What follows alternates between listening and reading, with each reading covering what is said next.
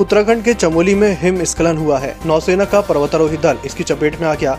जानकारी के मुताबिक नेवी का 20 सदस्यीय दल माउंट त्रिशूल पर चढ़ाई कर रहा था। शुक्रवार सुबह करीब साढ़े पाँच बजे दल के पाँच मेंबर और उनके साथ चल रहा एक पोर्टर बर्फीले तूफ़ान की चपेट में आ गया। पीएम नरेंद्र मोदी ने आज स्वच्छ भारत मिशन अर्बन 2.0 और अमृत 2.0 प्रोग्राम की शुरुआत की। पीएमओ ने कहा कि प्रधानमंत्री के दृष्टिकोण के अनुरूप स्वच्छ भारत मिशन और अटल मिशन को सभी शहरों को कचरा मुक्त करने और जल संरक्षण के लक्ष्य को हासिल करने के लिए तैयार किया गया है। हरियाणा के झज्जर में पुलिस ने धरने पर बैठे किसानों पर वाटर कैनन चलाई।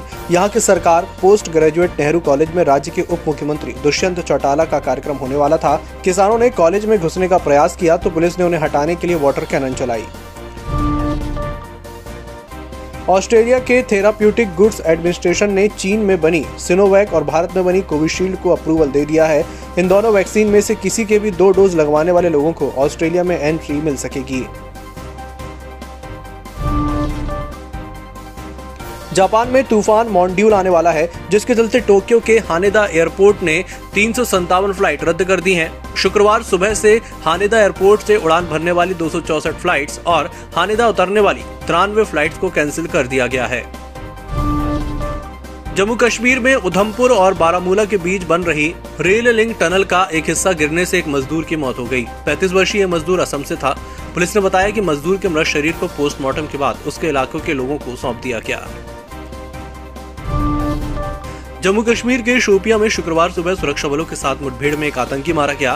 सुरक्षा बलों को इलाके में आतंकियों की मौजूदगी की सूचना मिली थी, जिसके बाद उन्होंने शोपिया ज़िले के रखामा गाँव में सर्च ऑपरेशन शुरू किया। इस दौरान आतंकियों ने सैनिकों पर गोली चलाई। इसके बाद सर्च ऑपरेशन एनकाउंटर में तब्दील हो गया। अभी तक एक आतंकी को मारा गया है। सर्च ऑपरेशन जारी है।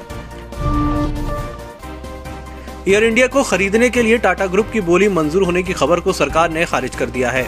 सरकार ने कहा है कि इस बारे में मीडिया रिपोर्ट गलत है। अभी कुछ तय नहीं किया गया है। जब भी इस बारे में कुछ फैसला होगा, उसकी जानकारी मीडिया को दे दी जाएगी।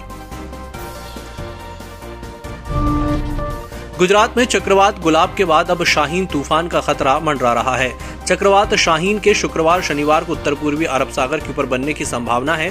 विभाग ने दक्षिण गुजरात के कई हिस्सों और सौराष्ट्र क्षेत्र में बुधवार को भारी बारिश होने और, और अगले दिनों में राज्य में व्यापक स्तर पर बौछारे पड़ने का पूर्वानुमान किया है। और अब डाल लेते हैं शेयर मार्केट की खबरों पर नज़र। कमज़ोर ग्लोबल संकेतों के बीच हफ़्ते के आखिरी दिन यानी शुक्रवार को भारतीय शेयर बाज़ार भी गिरावट के साथ बंद हुआ। सेंसेक्स 360 पॉइंट गिरकर अंठावन पर और निफ्टी छियासी पॉइंट गिरकर सत्रह पर बंद हुआ।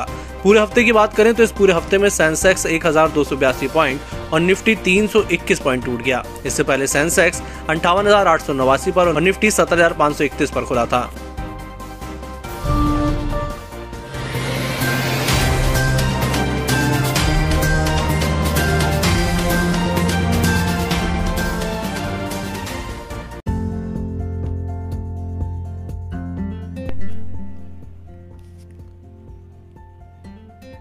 न्यूज़ ऑडियो हिंदी अब दिन भर की बड़ी खबरों के साथ आपके लिए लेकर आया है खबरें जरा हटके हर रविवार सुबह आठ बजे, जहाँ आपको मिलेंगी पूरे हफ़्ते की ऐसी खबरें जो हैं जरा हटके